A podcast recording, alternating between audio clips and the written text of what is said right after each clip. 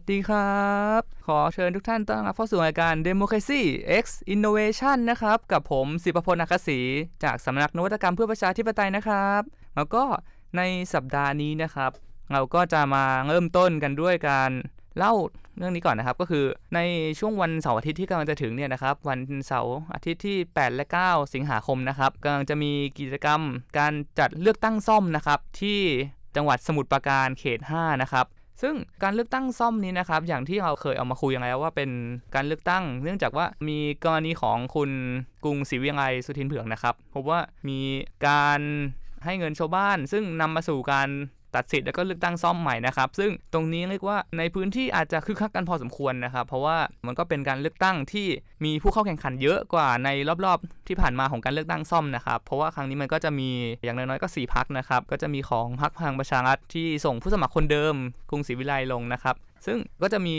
อีก 3พักที่ลงไปแข่งด้วย ไม่ว่าจะเป็นของพักเก้าไกล ซึ่งตอนนี้อยู่ในช่วงระยะเวลาที่สามารถลงสมัครเลือกตั้งได้แล้ว เนื่องจากกรณีอย่างครั้งที่แล้วเนี่ยครับกรณีของลำปางคือ ยังอยู่ในกำหนดเวลาที่เพิ่งตั้งพักทำให้ยังไม่สามารถส่งคนลงได้ ในขณะที่ผู้สมัครอีก2รายก็มีครับอย่างพักเพื่อไทยหรือที่เป็นแชมป์เก่านะครับของพื้นที่ แล้วก็มีของเสรีรวมไทยนะครับ ซึ่งการเลือกตั้งในครั้งนี้ครับนอกจากสิ่งที่เราจะสนใจคือวันเลือกตั้งจะเกิดอะไรขึ้นแล้วก็ผมก็มาขอโฆษณาเล็กน้อยนะครับ วันที่9นะครับที่จะมีการเลือกตั้งเนี้ยพอดีว่าทางสถาบันพระปกเก้าของเรานะครับมีความร่วมมือกับคณะกรรมการพัฒนาการเมืองของรัฐสภานะครับ เราก็มีกิจกรรมมานำเสนอครับซึ่งก็คือการทดลององใช้ระบบ PVT นะครับก็คือเป็นการนับคะแนนเลือกตั้งจับตาสถานการณ์การเมืองนะครับโดยครั้งนี้ครับเราพยายามจะให้มีประชาชนมีส่วนร่วมในการสนับสนุนจับตาเสริมสร้างความเป็นประชาธิปไตยร่วมกันนะครับ แล้วอีกอย่างยังเป็นการทดลองใช้ระบบ PVT ครั้งแรกด้วยครับ ในการช่วยกันจับตาการเลือกตั้งบันทึกลงแล้วก็ทำให้มันเป็นระบบ ซึ่ง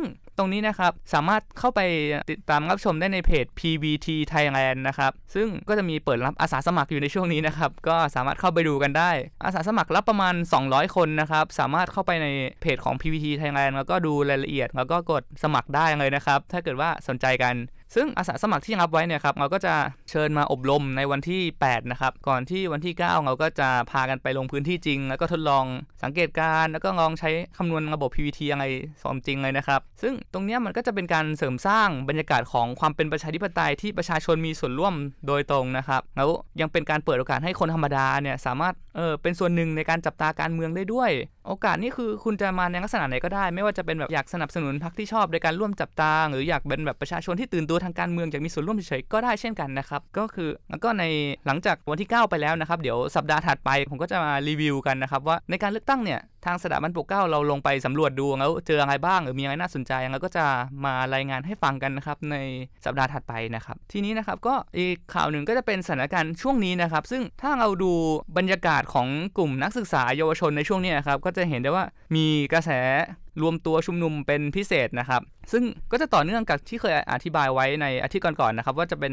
เริ่มต้นจากกระแสของกลุ่มเยาวชนปลดแอก ซึ่งมากระสามข้อเรียกร้อง ไม่ว่าจะเป็นการแก้ไขรัฐธรรมนูญหยุดคุกคามประชาชน รวมถึงให้รัฐบาลลาออกนะครับ ซึ่งตรงเนี้ย เราก็จะเริ่มเห็นการขับเคลื่อนทั้งฝ่ายประชาชนแล้วก็ฝ่ายรัฐบาล คือสิ่งหนึ่งที่เห็นพ้องกันว่าอาจจะต้องทำก็คือการแก้ไขรัฐธรรมนูญ ซึ่งแม้จะมีมาสักพักหนึ่งแล้วเนี่ยแต่ว่าก็เห็นได้ว่าทางรัฐบาล มีแนวโน้มขยับโดยการมีเงื่อนไขในขณะที่ประชาชนก็เสนอเงื่อนไขอีกแบบว่าจะเป็นการตั้งสสรหรือการลาออกของสวนะครับซึ่งตรงนี้นะครับมันก็จะกลายเป็นเรื่องที่ว่ามันก็จะมีการผลักดันขบวนการของตัวเองไม่ว่าจะเป็นฝ่ายประชาชนที่ต้องการเปลี่ยนแปลงหรือแม้กระทั่งเยาวชนเนี่ยออกมาสร้างความขัดแย้งหรือแม้กระทั่งขัดพงกรนะครับ ซึ่งตรงนี้นะครับมันก็จะเกิดชวนให้คิดว่ามันจะเกิดความรุนแรงหรือเปล่า หรือปัญหาตรงเนี้ยมันจะสามารถแก้ไขหรือดำเนินต่อไปได้ยังไงบ้าง รวมถึงองค์กรอย่างรัฐสภาหรือกรรมธิการเนี่ยจะสามารถแก้ปัญหาได้ยังไงอย่างรวมถึงเอามาปรึกษาหรือการผลักดันการแก้ไขของรัฐธรรมนูญได้หรือไม่ ซึ่ง ต่อไปนะครับก็จะเป็นการเชิญแขกรับเชิญเข้ามานะครับ แล้วก็จะ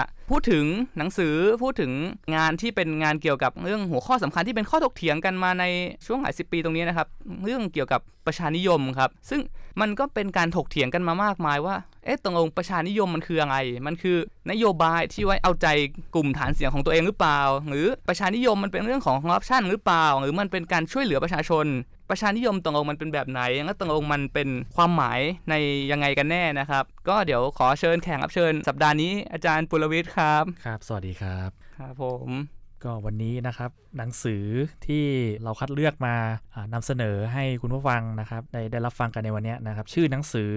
เรื่อง ประชานิยมในโลกที่เหลื่อมล้ำนะครับก็เป็นหนังสือเล่มที่เพิ่งวางแผงเลยของสถาบันปกเก้าเพิ่งวางแผนเมื่อเดือนกรกฎาที่ผ่านมาเนี่ยนะครับก็เป็นหนังสือเรียกว่าสดๆร้อนๆเลยออกจากโรงพิมพ์เลยนะครับอ่าเดี๋ยวเราขอเล่าที่มาที่ไปของหนังสือเล่มนี้นิดนึงว่ามาได้ยังไงนะครับคือเมื่อปี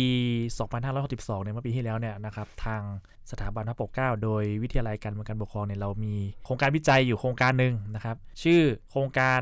ลดความเหลื่อมล้ำและสร้างความเป็นธรรม ถ้าคุณผู้ฟังจำำได้เมื่อสัก 2 เทปที่แล้วเนี่ยผมเอาหนังสือเล่มหนึ่งจากชุดโครงการวิจัยเรื่องนั้นก็คือเรื่องเศรษฐกิจแพลตฟอร์มมาเล่าให้คุณผู้ฟังฟังนะครับอันนี้เล่มที่หนึ่งและในวันนั้นเนี่ยผมได้ทิ้งท้ายไปว่าในชุดโครงการวิจัยนั้นนะเรามีอีกเล่มหนึ่งซึ่งเดี๋ยวเราจะมาเล่าให้ฟังในโอกาสต่อไป ซึ่งอือเล่มนั้นก็คือเล่มที่เรามาพูดกันในวันนี้เรื่องประชานิยมในโลกที่เหลื่อมล้ำนะครับ คือหนังสือเล่มนี้เนี่ยนะครับมาจากรายงานการวิจัยเรื่องความเหลื่อมล้ำกับประชานิยม กรณีศึกษาไทย ฟิลิปปินส์เปรูและอาร์เจนตินานะครับผู้เขียนคือผู้ช่วยศาสตราจารย์ ดร นิธิเนื่องจำนงนะครับจากภาควิชารัฐศาสตร์และรัฐประศาสนศาสตร์คณะสังคมศาสตร์ มหาวิทยาลัยนเรศวรนะครับก็อย่างที่น้องเฟรมพูดเกินเมื่อกี้นะครับประชานิยมเป็นคำที่โอ้เราพูดกันมาได้ยินมาเป็น 10 กว่าปีแล้ว ตกลงมันคืออะไรเนี่ย พอเราจับคำนี้ขึ้นมาประชานิยมคืออะไร เชื่อไหม่ไปถามสิบคน ผมก็ว่าให้คำตอบไม่เหมือนกันนะทั้ง10คนใช่เพราะอย่างตัวผมผมก็ยังผมก็ยังเข้าใจประชานิยมแบบหนึ่งนะครับอ่า แต่พอผมอ่านหนังสือเล่มนี้เนี่ยผมก็เข้าใจประชานิยมไปไกลกว่าเดิม ซึ่งเดี๋ยวผมจะขอเล่าต่อไปนะครับ คือหนังสือเล่มนี้เนี่ยนะครับต้องการทำอยู่ 3 อย่างอืมอย่างที่หนึ่งพูดในสิ่งที่เราพูดกันไปเมื่อกี้หาคำตอบว่าตกลงแล้วประชานิยมคืออะไร ครับเพราะว่าเวลาเราศึกษาอะไรก็ตามทั้งในทางรัฐศาสตร์หรือแม้แต่ทางสังคมศาสตร์เนี่ยนะครับคือมันจะต้องมีสมมุติเราพูดเรื่องประชาธิปไตยเงี้ยเออเราเราจะมีไอเดียกลางๆคอนเซปต์กลางๆ ที่พอเข้าใจได้ว่าประชาธิปไตยมันคืออะไร คือถึงแม้ว่า 10 คนจะพูดไม่เหมือนกัน แต่ว่าพอเอาลองมาทับทาบดูแล้วเออมันดูคลับคล้ายคลับคลาเหมือนเหมือนกันนะอืมแต่ประชานิยมเนี่ยมันไม่ใช่อย่างนั้นไงคือมันยังหานิยามที่เป็นแก่นกลางไม่ได้ครับนะครับ สิ่งที่อาจารย์นิธิพยายามทำคือเขาพยายามจะทำสร้างชุดคำอธิบาย สร้างนิยามของคำว่าประชานิยมขึ้นมาอืมเพราะว่าอย่างผมเนี่ยนะครับตอนแรกผมก็เข้าใจว่าอ๋อพูดเรื่องประชานิยมมันคือเรื่องนโยบายแจกเงินนี่เอออาพอพูดประชานิยมขึ้นมาก็นึกถึงแต่เรื่องแจกเงินแจกเงินแจกเงินแต่ความเป็นจริงแล้วมันไม่ใช่แค่เรื่องแจกเงินอืมันเป็นอะไรที่ไปไกลกว่าเรื่องนั้นอีกอ่า เดี๋ยวอืมผมจะเล่าต่อไปนะครับ อันที่2นะครับสิ่งที่หนังสือเล่มนี้พยายามทำคือ พยายามจะศึกษาว่า พอรู้แล้วประชานิยมมันคืออะไร อ่า แล้วเหตุปัจจัยอะไรล่ะที่ทำให้มีผู้นำที่เป็นลักษณะของประชานิยมเนี่ยสามารถขึ้นมามีอำนาจได้ในประเทศนั้นๆอ่านะครับซึ่งหนังสือเล่มนี้เนี่ยก็คัดเลือกกรณีศึกษามา 4 ประเทศก็คืออาร์เจนตินาอ่าเปรู ฟิลิปปินส์แล้วก็ไทยนะครับเดี๋ยวจะเล่าต่อไปว่าทำไมต้องเป็น 4 ประเทศนี้นะครับครับเดี๋ยวขอปูพื้นก่อนว่าหนังสือเล่มนี้เกี่ยวกับอะไร อันที่ 3 เนี่ย ก็จะไปศึกษาว่า แล้วตกลงแล้วประชานิยมเนี่ยมันมีความสัมพันธ์เกี่ยวข้องอย่างไรกับเรื่องของความเหลื่อมล้ำนะหนังสือเล่มนี้ก็ไปหาคำตอบนะครับในเรื่องนี้อะทีนี้กลับมาที่จุดแรกนะครับที่เราโปรยไว้ว่าตกลงแล้วประชานิยมมันคืออะไรนะครับ เนื่องจากว่ามันปัญหาในการศึกษาเรื่องพวกนี้เราไม่มีไม่ว่าจะเป็นงานศึกษาในต่างประเทศ หรือแม้แต่ในประเทศไทยเนี่ยเรายังไม่มี คล้ายๆกับว่าเป็นคอนเซปต์กลางอะว่าเอ๊ะตกลงแล้วประชานิยมเวลาพูดถึงประชานิยมมันมันคืออะไร อาจารย์นิธิก็เลยไปทำโดยการไปทบทวนวรรณกรรม ไปรีวิวงานศึกษาเรื่องประชานิยมในต่างประเทศนะครับในประเทศไทยด้วยนะครับรีวิวมาตั้งแต่จุดเริ่มต้นเลยว่าไอ้คำว่า populism เนี่ยมันมายังไงอะไรอย่างเงี้ยเขาก็รีวิวออกมาแล้วเขาก็ค้นพบข้อสังเกตอยู่ 4 ประการนะครับ คือก่อนที่เขาจะได้เป็นนิยามเนี่ยเขาต้องมีการ ค้นค้นข้อมูลมาก่อน แล้วก็ครับสร้างเป็นคอนเซปต์มันมา อันที่หนึ่งเนี่ยอาจารย์ที่ที่นี่เขาเสนอเลยว่าอาจารย์ที่เขาศึกษามาเนี่ยอันที่หนึ่งเนี่ยเขาบอกว่าประชานิยมเนี่ยไม่ใช่นโยบายสาธารณะที่มีคุณลักษณะเฉพาะ อย่างที่เราเข้าใจอย่างผมตอนแรกที่ผมพูดไปเมื่อกี้ว่าเอ้ยประชานิยมเรื่องแจกเงินแจกเงินอ่าอ่าคืออาจารย์นิธิก็โปรยไปอีกว่า ก็อาจจะใช่ส่วนหนึ่งคือ เวลาพูดคำว่านโยบายประชานิยมเนี่ยคนไปมักจะหมายถึงนโยบายเศรษฐกิจที่มุ่งกระจายรายได้นะครับผ่านการเครื่องมือทางการเงินทางการคลังอย่างเงี้ยเป็นต้น แต่ความเป็นจริงแล้วเนี่ยนะครับถ้าไปจากกรณีศึกษาของทั้ง 4 ประเทศที่อาจารย์นิธิไปศึกษามาเนี่ยมันก็มีสิ่งที่เรียกว่าประชานิยมที่แตกต่างไปจากเรื่องการแจกเงิน ถามว่าอะไรบ้างเช่นใกล้บ้านเราเลยฟิลิปปินส์ ฟิลิปปินส์ปัจจุบันนี้รัฐบาลของประธานาธิบดีดูเตอร์เต้ถ้าเราอ่านข่าวกันนะครับอืมก็คือมีเรื่องของทำสงครามปราบปรามยาเสพติดใช่ครับใช่ทำมาไม่รู้กี่ปีแล้วตายกันไม่รู้เท่าไหร่แล้ว อันนั้นกันก็เป็นแบบหนึ่งของสิ่งที่เรียกว่าประชานิยมอ่าอ่าแสดงว่าไม่ได้มีแค่การแจกเงินอย่างไม่เดียวได้มีใช่แต่ไหมเรื่องการแจกเงินนะครับอ่าต่อไปในอาร์เจนตินาก็มีอีกอีกอย่างหนึ่งคือนโยบายที่เรียกว่าส่งเสริมอุตสาหกรรม เพื่อทดแทนการนำเข้าอืมในสมัยรัฐบาลของเปรองนี่นะครับหรืออาร์เจนตินาอีกเช่นเดียวกัน มีนโยบายเรื่องส่งเสริมอุตสาหกรรมเพื่อการส่งออกคือรัฐบาลของประธานาธิบดีเคิร์ชเนอร์นะครับอืมนโยบายเศรษฐกิจแบบเสรีนิยมใหม่ก็คือในอาร์เจนตินาเช่นเดียวกันคือสมัยรัฐบาลเมเนมของอาร์เจนตินารวมไปถึงอัลเบโตฟูจิโมริในเปรู แล้วก็อันที่อันสุดท้ายก็คือ ของไทยกับประเทศของไทยพอพูดเรื่องประชานิยมเนี่ยคนก็นึกถึงแต่อดีตนายกท่านหนึ่งครับทักษิณชินวัตรโอ้อืมนี่เป็นเวลาพูดคำว่าประชานิยมขึ้นมาก็คิดถึงแต่คนนี้นะครับรัฐบาลทักษิณก็ทำอะไรบ้างอะมีแจกเงินก็มีถูกต้องไหมอืมอะไรมีนโยบายหลายๆอย่างที่เราเข้าใจกันว่าเป็นประชานิยมอะสามสิบบาทรักษาทุกโรคอย่างเงี้ยนะครับอืมเป็นต้น อันที่ 2 คือประชานิยมนะครับไม่อาจเอาไปอ้างอิงกับอุดมการณ์ทางการเมือง ใดนะครับ ไม่ว่าจะเป็นซ้ายเป็นขวาตรงกลาง มันเกิดได้หมดอืมอันเนี้ยเป็นข้อค้นพบจากที่อาจารย์นิธิไปค้นพบมา อันที่3นะครับประชานิยมไม่อาจเอาไปอ้างอิงกับคุณลักษณะของการปกครองหนึ่งหนึ่งได้นะครับ ไม่ได้หมายความว่าอ๋อมันต้องเกิดขึ้นในระบอบประชาธิปไตยอย่างเดียวหรือระบอบ เผด็จการอำนาจนิยมอย่างเดียวไม่ใช่ มันเกิดได้ทุกระบอบเนี่ยเป็นสิ่งที่อาจารย์นิธิค้นพบมาและอันที่สี่ก็คือ ตัวแสดงที่ทำให้เกิดประชานิยมเนี่ยนะครับไม่จำเป็นที่จะต้องยึดโยงแต่กับตัวผู้นำเท่านั้นแต่สามารถปรากฏได้ในหลากหลายลักษณะตั้งแต่พรรคการเมืองขบวนการทางการเมืองหรือผู้นำทางการเมืองนี่นะครับมันก็นำมาสู่ พออาจารย์นิธิประมวลทั้งสี่เรื่องเนี้ยเขาว่าค้นพบมาประชานิยมเนี่ยจะเป็นประชานิยมได้มันต้องมีสามองค์ประกอบอืมอันที่หนึ่ง มันต้องยึดโยงกับประชาชนอืมอ่า แต่ถามว่าความหมายของประชาชนในแต่ละประเทศในแต่ละช่วงเวลาไม่เหมือนกันนะอันนี้สิ่งที่อาจารย์นิธิเสนอเออแต่ว่าอย่างไรที่สุดอะมันต้องเชื่อมโยงกับประชาชนอืมซึ่งการจะเชื่อมโยงเนี่ยมันก็ต้องมีตัวแสดงที่สำคัญอืมนะครับไม่ว่าจะเป็นผู้นำนะครับหรือพรรคการเมืองหรือขบวนการทางการเมือง ต้องเชื่อมโยงกับประชาชนผ่านวิธีการต่างๆ ไม่ว่าจะเป็นวาทกรรมนโยบายคำขวัญของขบวนการอย่างเงี้ยเป็นต้น อันเนี้ย องค์ประกอบอันที่หนึ่งอันที่สองเขาบอกว่าประชาชนเนี่ยภาพที่เขานำเสนอออกไปเนี่ยนะครับต้องมีความเป็นกลุ่มเป็นก้อนเป็นอันหนึ่งอันเดียวกันนะครับแล้วต้องมีสิ่งที่เรียกว่าความสัมพันธ์ในลักษณะคู่ตรงข้ามกับศัตรูของประชาชนอืมอ่าถามว่าศัตรูของประชาชนพูดอย่างนี้หมายความว่าไงอ้าวเขาต้องพูดถึงชนชั้นนำเดิมอย่างเงี้ยเป็นต้น อ่า ก็ต้องวาดภาพว่า นี่ไง ชนชั้นนำเดิมนะ เป็นปฏิปักษ์กับประชาชนคนส่วนใหญ่ของประเทศเรา นี่ อันที่สองอันที่สามก็คือ ต้องมีพอเรามีภาพของประชาชนนะครับมีคู่ตรงข้ามของประชาชนวาดภาพได้ละสองอัน ต้องมีองค์ประกอบของสิ่งที่เรียกว่าการเมืองในเชิง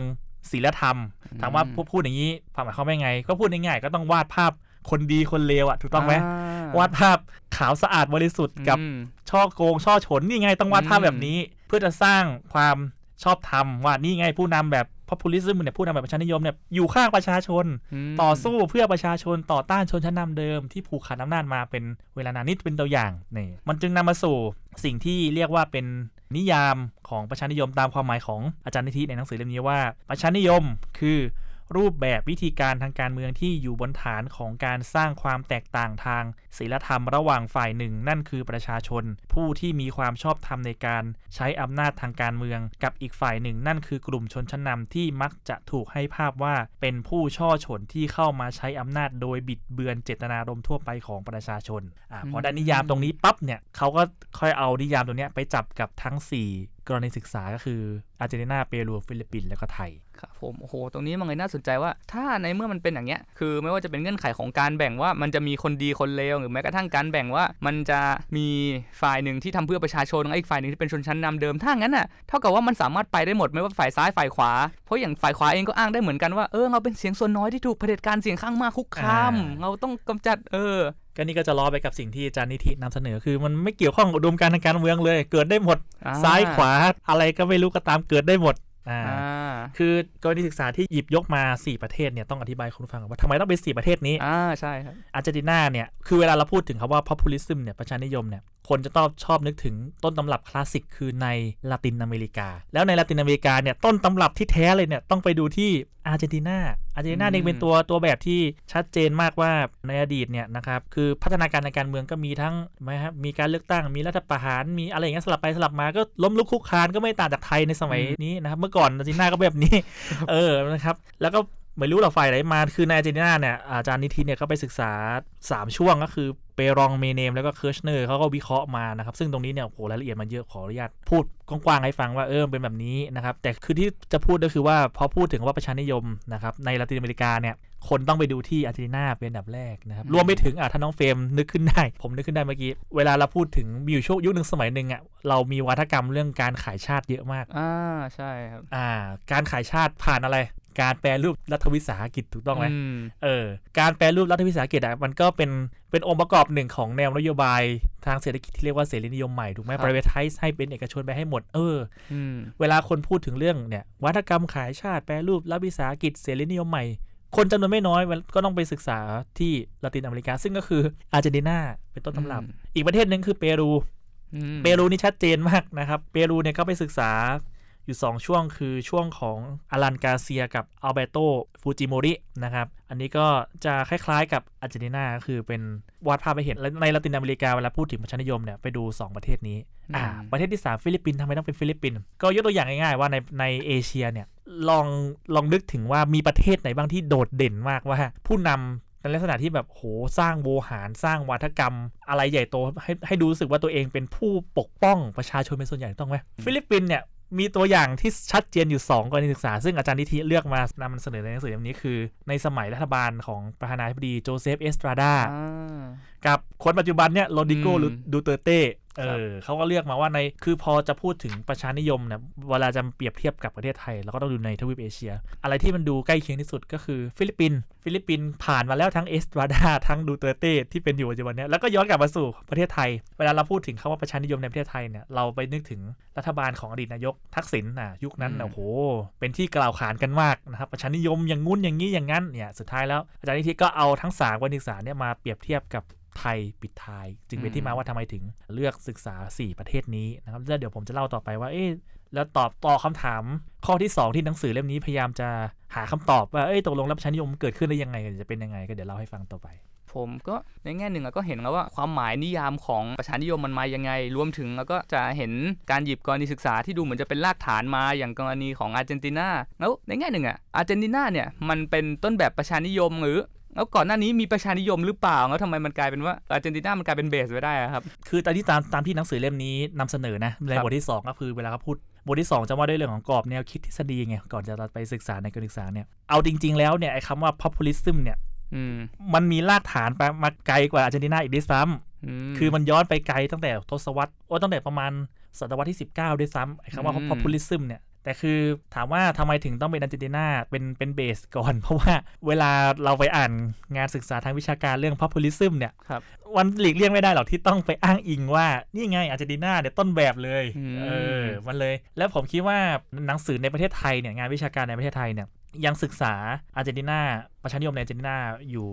น้อยอยู่นะม คือเราจะไปสนใจกันแต่ว่า อย่างที่ผมยกตัวอย่างไปว่าถ้ากรรมครับขายชาติอะยุคหนึ่งสมัยหนึ่งอ่าเออแปรรูปแล้ววิสาหกิจขายชาติอย่างพูดอย่างนี้ เห็นไหมเนี่ยอาร์เจนตินาเคยทำประชานิยมแล้วล้มเหลวล่มจมยังไงเนี่ยเนี่ยคนจะสนใจอย่างเงี้ยแต่ยังไม่ได้ไปสนใจว่าเอ๊ะปัจจัยเงื่อนไขอะไรที่ทำให้ประชานิยมมัน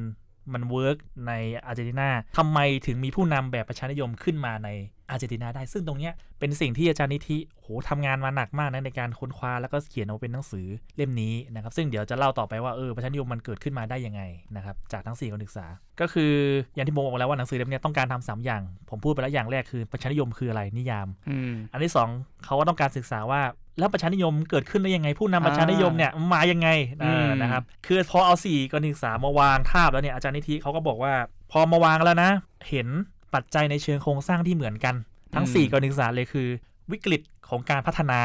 อ่าหมายความว่ายังไง ก็คือการพัฒนาประเทศอะไปสู่ความทันสมัย หรือว่าถ้าภาษาในทางวิชาการคือ modernization เนี่ยนะครับผลของการพัฒนาพอขึ้นชื่อว่าคำคำว่าการพัฒนาเนี่ย มันเกิดความเหลื่อมล้ำอยู่แล้ว เกิดความไม่เท่าเทียมกันระหว่างภาคส่วนต่างๆ ในสังคม อย่างในเปรูเนี่ยอาจารย์นิธิก็บอกว่ามีความเหลื่อมล้ำในมิติทางชาติพันธุ์ ทางภูมิภาคนะครับในไทยกับฟิลิปปินส์ก็มีใช่ไหมความเหลื่อมล้ำภูมิภาคไทยนี่ชัดเจนมากนะครับเวลาเราพูดถึงเรื่องการพัฒนาจะมีจังหวัดโตเดียวอยู่ไม่กี่จังหวัดอะถูกต้องไหมอืมเออแต่ครับจังหวัดอีกไม่น้อยในประเทศไทยนี่ยังยากจนค้นแค้นอยู่เนี่ยก็เป็นตัวอย่างที่ชัดเจนนะคือผลของการพัฒนาเนี่ยมันมันทำให้คนที่ได้ภาคส่วนได้ประโยชน์เนี่ยมันก็ได้ประโยชน์มากไปเลย แต่ขณะเดียวกันมันก็มีอีกภาคส่วนอีกมากที่ถูกทิ้งข้างหลังเอาไว้อ่าเนี่ยก็เป็นตัวอย่างที่ชัดเจนนะความเหลื่อมล้ำระหว่างเมืองกับชนบทโอ้นี่ชัดเจนมากอาจารย์ที่บอกว่ามีในทุกกรณีศึกษานะครับความเหลื่อมล้ำระหว่างภาคส่วนเศรษฐกิจนะครับระหว่างโดยเฉพาะการเกษตรแล้วก็อุตสาหกรรมนะครับแต่ว่ามันจะมีพิเศษอยู่อย่างหนึ่งนะครับถ้าเราสังเกตดีๆใน 4การศึกษาเนี่ยนะครับยกเว้นไทยตัดไทยไปก่อนอืมสามกรณีศึกษาอาร์เจนตินาเปรูฟิลิปปินส์เนี่ยมีบางสิ่งร่วมกันน้องเฟรมทราบไหมอืมให้เดา ในแง่ไหนครับ ในแง่มวลชนหรือในประวัติศาสตร์ ของสามประเทศเนี่ยมีสิ่งหนึ่งที่มีลักษณะร่วมกันอยู่ เออในแง่ความเป็นอาณานิคมหรือเปล่าอ่าถูกต้องเคยครับเป็นอาณานิคมของสเปนอืมทั้ง3ประเทศนะครับ ถามว่าพออยู่ภายใต้การปกครองของสเปนมาก่อนมันคืออะไร สเปนเนี่ยก่อนที่จะจากไปเนี่ยอืมทิ้งมรดกอันหนึ่งเอาไว้ซึ่งเป็นปัญหาต่อการพัฒนาประเทศจนถึงทุกวันนี้นะ คือเรื่องของเรื่องของอะไรรู้ไหมการถือครองที่ดินอ่า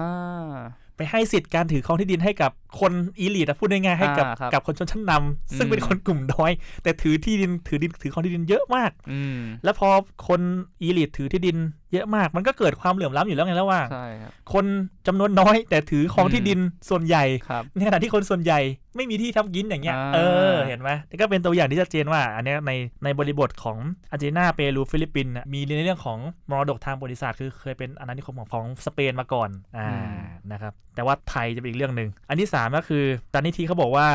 ความเหลื่อมล้ำเนี่ยนะครับเป็นผลของการเส้นทางการพัฒนา พอการพัฒนามันทำให้เกิดความไม่เท่าเทียมอย่างเงี้ยนะครับ อาจารย์นิธิอธิบายว่ามันเป็นปัจจัยเชิงโครงสร้างที่จำเป็นที่ทำให้เกิดประชานิยม ถามว่าความเหลื่อมล้ำพวกนี้อาจารย์นิธิเขาบอกว่าเป็นเรื่องของความเหลื่อมล้ำทางเศรษฐกิจเสียมาก ที่เกี่ยวข้องกับเรื่องของความไม่เท่าเทียมกันในการ จัดสรรทรัพยากรทางเศรษฐกิจอ่าในเมื่อคนจำนวนน้อยถือครองที่ดินจำนวนมากมีเสียงดังกว่าคนอื่นในประเทศอะอืมเอ่อการจัดสรรคือพอพูดคาว่าจัดจัดสรรทรัพยากรก็ต้องอธิบายให้คุณฟังเข้าใจอย่างนี้ว่า เวลาเราพูดถึงการจัดสรรทรัพยากรเราก็ต้องทำผ่านสิ่งที่เรียกว่าการเมืองอืมถูกต้องไหมใช่การเมืองนิยามของคำว่าการเมืองง่าย ๆ คือกระบวนการจัดสรรทรัพยากรนะครับในสังคมหนึ่งหนึ่งนะครับพอการเมืองเป็นแบบหนึ่งที่เอื้อประโยชน์ให้กับคนจำนวนหนึ่งเท่านั้นอะอืมเกิดความไม่เท่าเทียมกันมันก็เกิดการต่อต้าน แล้วก็มีคนประเภทหนึ่งที่บอกว่าผมจะทำเพื่อมวลชนส่วนใหญ่ของประเทศอ่าอ่าก็เกิดขึ้นขึ้นมา แต่อาจารย์นิธิก็เสนอว่าถึงแม้ว่าความเหลื่อมล้ำจะเป็นปัจจัยโครงสร้างที่จำเป็นต่อการเกิดขึ้นของประชานิยม คือเป็นเงื่อนไขที่จำเป็นนะครับแต่ไม่ใช่เป็นเงื่อนไขเดียวที่ทำให้เกิดประชานิยมอืมจะเกิดประชานิยมได้เนี่ยมันต้องเกิดสิ่งที่เรียกว่ามีปัจจัยตัวแสดงก็คือผู้นำพรรคการเมืองหรือขบวนการทางการเมืองที่จะ หยิบฉวยอืมไอ้เรื่องความเหลื่อมล้ำอันนี้เอามาสร้างวูหารสร้างอืมการปลุกเล้าอะว่าแบบเอ้ย นี่ไงพี่น้องมันไม่เป็นธรรมนะ ถ้าเลือกผมเนี่ยผมจะไปจัดการเนี่ยไม่รู้จะจะพูดใช้โวหารอะไรทางการเมืองแต่คือพูดง่ายๆคือเอาทรัพยากรเนี่ยมาแบ่งปันให้พี่น้องเนี่ยมันเกิดความเท่าเทียมกันกันมากขึ้นในสังคมนะ เออนี่ไงอืมสร้างโวหารขึ้นมาเป็นกลายเป็น populist leader นะครับอันนี้ก็เป็นตัวอย่างหนึ่งอีกอีกอย่างหนึ่งคือ ตัวแสดงเนี่ยนะครับต่อเนื่องจากข้อที่แล้ว ไม่จำเป็นต้องเป็นผู้นำนะ อาจจะเกิดขึ้นจากได้ในหลายรูปแบบนะครับ อาจจะเกิดสิ่งที่เรียกว่าเป็นวัฒกรรมประชานิยมนะครับ มีการปรับเปลี่ยนอาจจะไม่ใช่ผูกขาดแต่ผู้นำไงอาจจะเป็นเรื่องของขบวนการทางการเมืองเนี่ยโอ้อืมโดยเฉพาะในลาตินอเมริกาเนี่ยเราจะเคยได้ยินได้ฟังกันเรื่องของขบวนการชาวนาอย่างเงี้ยอ่าจริง ๆ มีกรณีศึกษาหนึ่งแต่ว่าไม่ได้อยู่ในงานชิ้นนี้ แต่ผมนึกขึ้นได้ในลาตินอเมริกา อีกประเทศหนึ่งโบลิเวียมอีโวโมราเลสอะทำไมอ๋อถึงขึ้นมาเป็นประธานาธิบดีได้ถูกต้องไหมครับก็นี่ไงผมเป็นคนจนผมเป็นชาวนาผมจะสู้เพื่อคนส่วนใหญ่ของประเทศอ่าอ่านี่ไงปกโบหารอืมแล้วเขาไม่ได้ไม่ได้ใช้แต่ความเป็นผู้นำของเขาไงเขามีเครือข่ายกลุ่มชาวนาของเขาพักของชาวนาอย่างเงี้ยอืมหรือยุคหนึ่งสมัยหนึ่งเวเนซุเอลาฮูโกชาเวสทำไมถึงได้เป็นขึ้นเป็นผู้นำประประเทศได้ถูกต้องไหมอืมอันนี้ก็เป็นลักษณะที่ชี้ให้เห็นว่าประชานิยมมันเกิดขึ้นได้เห็นไหมครับ อันนี้ก็เป็นตัวอย่างว่าประชานิยมนะครับเกิดขึ้นได้อย่างไรอ่า ครับผมทีเนี้ยพอเข้ามาที่ถ้าเกิดว่าจุดเริ่มต้นส่วนหนึ่งอะที่ทำให้เกิดประชานิยมมันคือปัญหาของความเหลื่อมล้ำอ่าระหว่างคนส่วนน้อยที่มีทรัพย์สินจำนวนมาก กับคนส่วนมากที่มีทรัพย์สินน้อยมีที่ดินน้อยอ่าแต่ทีเนี้ยในเมื่อความประชานิยมเนี่ยมันเกิดขึ้นโดยการอ้างปัญหาของความเหลื่อมล้ำแล้วทีเนี้ยในประเทศกรณีศึกษามันสามารถแสดงให้เห็นได้ไหมครับว่าพอเขามาเข้าสู่อำนาจแล้วเขาเอาไปแก้ความเหลื่อมล้ำจริง ๆ หรือเปล่า หรือมันแย่กว่าเดิมหรือเปล่ายังไงครับอันนี้ก็จะเป็นคำถามในข้อที่ 3 ที่อืมหนังสือเล่มเนี้ยต้องการจะหาซึ่งครับอาจารย์นิธิเนี่ยตอบคำถามข้อนี้เริ่มต้นเปิดข้อแรกเลยนะอาจารย์นิธิตอบเลยว่าไม่รู้แหละ พรรคการเมืองหรือผู้นำประชานิยมเมื่อมาสู่อำนาจแล้วเนี่ยไม่ว่าไม่ได้จำเป็นว่าจะนำไปสู่การแก้ปัญหาความเหลื่อมล้ำเสมอไปนะ ทั้ง4กรณีศึกษานะ ทั้งเมเนมในอาร์เจนตินาโจเซฟเอสตราดาในฟิลิปปินส์ในเปรูก็คืออลันการ์เซียกับฟูจิโมรินะครับแกยิ่งแก้ไขในยิ่งแย่ลงกว่าเดิมพูดงี้ดีกว่านะครับคือความเหลื่อมล้ำไม่ได้หายไปแย่ลงกว่าเดิมด้วยซ้ำโดยเฉพาะอย่างยิ่งนะครับในยุคหนึ่งสมัยหนึ่งที่อาร์เจนตินาและก็เปรูเนี่ยนะครับอาร์เจนตินาในยุคของรัฐบาลของเมเนมกับเปรูในยุคของฟูจิโมริเนี่ยไปใช้นโยบายทางเศรษฐกิจแบบเสรีนิยมใหม่อ่าเสรีนิยมใหม่คุณผู้ฟังอาจจะงงคืออะไรนะครับพูดง่ายๆคือทำให้เอกชนอะทำให้หมดตลาดจัดการเองตัวอย่างที่ชัดเจนมากก็คือเรื่องของ privatization คือการแปรรูปรัฐวิสาหกิจจากของรัฐให้เป็นเอกชน คือให้ตลาดจัดการ นะครับรัฐไม่ต้องยุ่งเหนือจัดการเดี๋ยวตลาดจัดการกันได้เอง คือในแง่หนึ่งพอมันเป็นเรื่องของตลาดไปจัดการกันเองเนี่ย เราก็เห็นกันว่าพอรัฐไม่ได้มีบทบาทควบคุมมากเนี่ยสุดท้ายแล้วมันก็มีคนที่กอบโกยเอากับโกยเอาถูกต้องไหมแต่คนที่ไม่ได้อยู่ ได้รับประโยชน์จากตรงนั้นก็มีอยู่โอ้โหถูกทิ้งไว้ข้างหลังจำนวนมาก อันนี้ก็เขาก็ชี้ชัดเลยว่าในกรณีศึกษาทั้ง4การศึกษาเนี่ยไม่ได้นำไปสู่การแก้ไขปัญหาความเหลื่อมล้ำอันที่2นะครับพอไปมองลึกไปอีกอาจารย์นิธิก็มองไปที่ความล้มเหลวในการแก้ปัญหาของความเหลื่อมล้ำเนี่ยเขาก็ไปค้นพบข้อลักษณะร่วมกันทั้ง 4กรณีศึกษานะซึ่งเห็นชัดเจนมากคืออะไรรู้ไหมพอมามีอำนาจแล้วเนี่ยออกนโยบายนำนโยบายไปปฏิบัติปั๊บเนี่ย เกิดอะไรขึ้น มันไปเอื้อต่อเครือข่ายอุปถัมภ์คือตอนก่อนเข้ามาเนี่ยวิวว่านี่ไง ผมเนี่ยทำเพื่อพี่น้องครับผมจะทำเพื่อคนส่วนใหญ่ พี่น้องเห็นความไม่เป็นธรรมไหมอ่าเดี๋ยวผมจะจัดการเอง แต่สุดท้ายแล้วผู้นำประชานิยมเนี่ยก็มีเครือข่ายอุปถัมภ์ของตัวเองอยู่ไงนะครับอย่างในละตินอเมริกาเนี่ยอย่างอาร์เจนตินาเปรูหรือแม้แต่ฟิลิปปินส์เนี่ยนะครับผู้นำประชานิยมเนี่ยถ้าพูดง่าย คือเวลาพูดคำว่าเครือข่ายอุปถัมภ์เนี่ยผมใช้ภาษาผมเนี่ยผมชอบใช้ว่าเจ้าพ่ออ่าครับเออคือเครือข่ายอุปถัมภ์เนี่ยในประเทศไทยเราก็รับรู้ว่าเออมันก็มันก็ยังดำรงอยู่นะ เจ้าพ่อก็ยังมีอยู่นะ ในกรณีศึกษาของเนี่ยอาร์เจนตินาเปรูฟิลิปปินส์เนี่ยผู้นำประชานิยมเนี่ยนะครับก็คับคล้ายคับคาว่าเป็นเจ้าพ่อใหญ่อะพูดอย่างนี้ดีกว่า เหนือเจ้าพ่ออื่น ๆ ในในสังคมเออคือนโยบายที่ออกมาเนี่ยนะครับมันเอื้อต่อคนกลุ่มใดกลุ่มหนึ่งนะอย่างเช่น ในอาร์เจนตินาฟิลิปปินส์เปรูเนี่ยนโยบายทางสังคมเนี่ยออกมาชัดเจนมากว่ามันเอื้อให้กับคนบางกลุ่ม แทนที่มันจะเป็นนโยบายที่ถ้วนหน้าไง สุดท้ายแล้วผู้นำประชานิยมก็ทำเพื่อกลุ่มของตัวเองอยู่เหมือนกัน เออ ไม่ได้เป็นพูดเรื่องของคนทุกคนอย่างที่กล่าวอ้างมานี่ อ่า นะครับ แต่ทีนี้นะครับ ความเหลื่อมล้ำเนี่ย เวลาเราพูดเนี่ย มันไม่ใช่เป็นเรื่องของความเหลื่อมล้ำในทางเศรษฐกิจอย่างเดียว มันก็มีแง่มุมของสิ่งที่เรียกว่าความเหลื่อมล้ำทางการเมืองนะครับ อ่า มันมีแง่มุมตรงไหนนะครับที่ผู้นำประชานิยมทำให้เกิดขึ้นนะครับ คืออาจจะเป็นผลดีก็ได้นะ ผมไม่รู้ดีไม่ดีนะ คือพอผู้นำประชานิยมพวกเนี้ยไปบิวไปบิวอารมณ์ว่าเลือกผมนะ ผมจะจัดการปัญหาความเหลื่อมล้ำที่หมักหมมปักมาเนี่ยนะทำให้คนที่อยู่ชายขอบไม่เคยตระหนักถึงสิทธิ์หรือพลังของตัวเองในการเมืองแบบเลือกตั้งอะเออตระหนักได้ว่า เอ้ยหนึ่งเสียงของฉันมันมันสามารถเปลี่ยนแปลงอะไรได้นี่ ผู้นำประชานิยมเนี่ยลักษณะที่จะคล้ายๆกันคือ จะพยายามโมบิลไลซ์คนที่อยู่ชายขอบคนส่วนใหญ่อะมาจอริตี้ซึ่งเป็นก็เป็นคนจนไง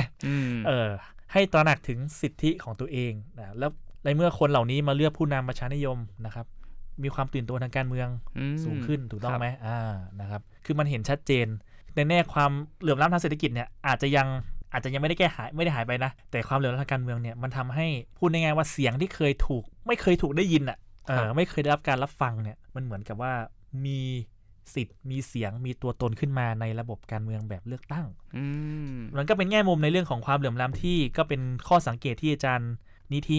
นะครับนำเสนอไว้นะครับ จริง ๆ ก็มีอีกหลายเรื่องรายละเอียดเยอะมากเลย แต่ว่าผมว่าที่อาจารย์นิธิสรุปสุดท้ายเนี่ยผมคิดว่าน่าสนใจเขาบอกว่า คือสมมติฐานข้อหนึ่งในงานวิจัยชิ้นนี้ที่จันนิธิตั้งเนี่ยแกบอกว่า หากรัฐบาลประชานิยมดำเนินนโยบายในการกระจาย การจัดสรรทรัพยากรมากเท่าใด โอกาสที่จะสร้างความไม่พอใจให้กับชนชั้นนำเดิมก็มีมากเท่านั้น และอาจจะส่งผลตามมาทำให้โอกาสของชนชั้นนำเดิมที่จะใช้ทุกวิถีทาง รวมถึงวิธีการนอกเหนือจากประชาธิปไตยในการล้มล้างประชานิยมยิ่งมีมากขึ้น อาจารย์นิธิบอกว่าอ๋อนี่ไง ผู้นำประชานิยมไป mobilize คนส่วนใหญ่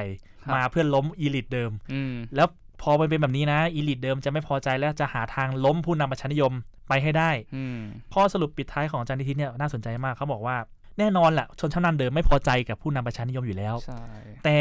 ความไม่พอใจเนี้ยไม่ได้เกิดมาจากนโยบายการกระจายการจัดสรรทรัพยากรของตัวแสดง แบบประชานิยมนะอืมแต่เกิดมาจากความรู้สึกถึงภัยคุกคามในสถานะทางอำนาจที่มาจากความนิยมที่มีมาก และพฤติกรรมการใช้อำนาจของตัวแสดงแบบประชานิยมที่เป็นปัญหานั่นเองไอ้ตรงเนี้ยผมคิดว่าเป็นอะไรที่น่าสนใจมากคือ เอายกตัวอย่างประเทศไทยก็ได้นะอืมอดีตนายกทักษิณเนี่ยครับอ่าเราก็คือในทางวิชาการเราก็เห็นได้ว่าสิ่งที่อดีตนายกทักษิณนะครับเข้ามา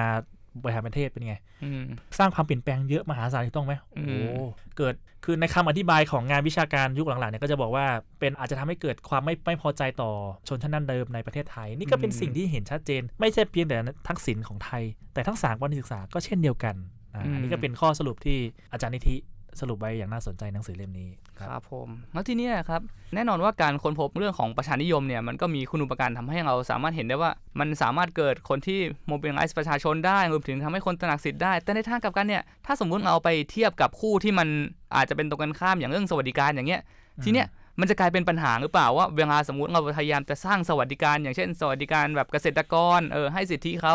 มันจะกลายเป็นว่าเราถูกโยงความคิดว่าเป็นประชานิยมที่ต้องการโมบิลไลซ์ขึ้นมาต่อต้านหรือเปล่า อันเนี้ยก็เป็นข้อถกเถียงที่ยังคือพูดง่ายๆนะว่าประชานิยมกับสวัสดิการทั่วหน้าเนี่ยอ่าเส้นแบ่งอยู่ตรงไหนเรายังไม่รู้เลยนะใช่เอาผมยกตัวอย่างง่ายครับสามสิบาทรักษาทุกโรคเนี่ยตกลงแล้วมันคือสวัสดิการหรือว่าประชานิยม อืมถูกต้องไหมอ่า ถ้าในมองในมุมการเมืองอ้าวสวัสดิการอาจจะเป็นสวัสดิการนะ อืม แต่ในในทางหนึ่งเขาอาจจะไม่ได้มองว่าเป็นเรื่องสวัสดิการนะ อาจจะเป็นเรื่องเอ้ยคุณหวังผลทางการเมืองนี่ คนส่วนใหญ่ของประเทศยังยากจนเข้าถึงสิทธิการรักษาพยาบาลไม่ได้ไง อืม คือมันยังเป็นดีเบตที่ก็ยังดำรงถึงทุกวันนี้นะอ่าก็ยังเถียงกันไปเถียงกันมา นี่แหละ นี่ก็เป็นคำถามที่ยังต้องมีการศึกษาค้นคว้าวิจัยนะถ้าน้องเฟรมสนใจลองทำ วิจัยดูเรื่องนี้เออเพราะว่าเส้นแบ่งอยู่ตรงไหนมันไม่รู้จริงๆนะครับอืมแล้วซึ่งผมก็ไม่แน่ใจด้วยกันว่าในรัฐธรรมนูญเนี่ยมัน ไม่แน่ใจว่า60มันระบุใส่เข้าไปเพิ่มหรือเปล่าว่าแบบต้องระวังการจัดทำนโยบายที่เป็นประชานิยมหรืออะไรประมาณเนี้ยซึ่งมันจะกลายเป็นข้อจำกัดอย่างแรงเลยในเมื่อเราสามารถตีความมันได้กว้างขึ้น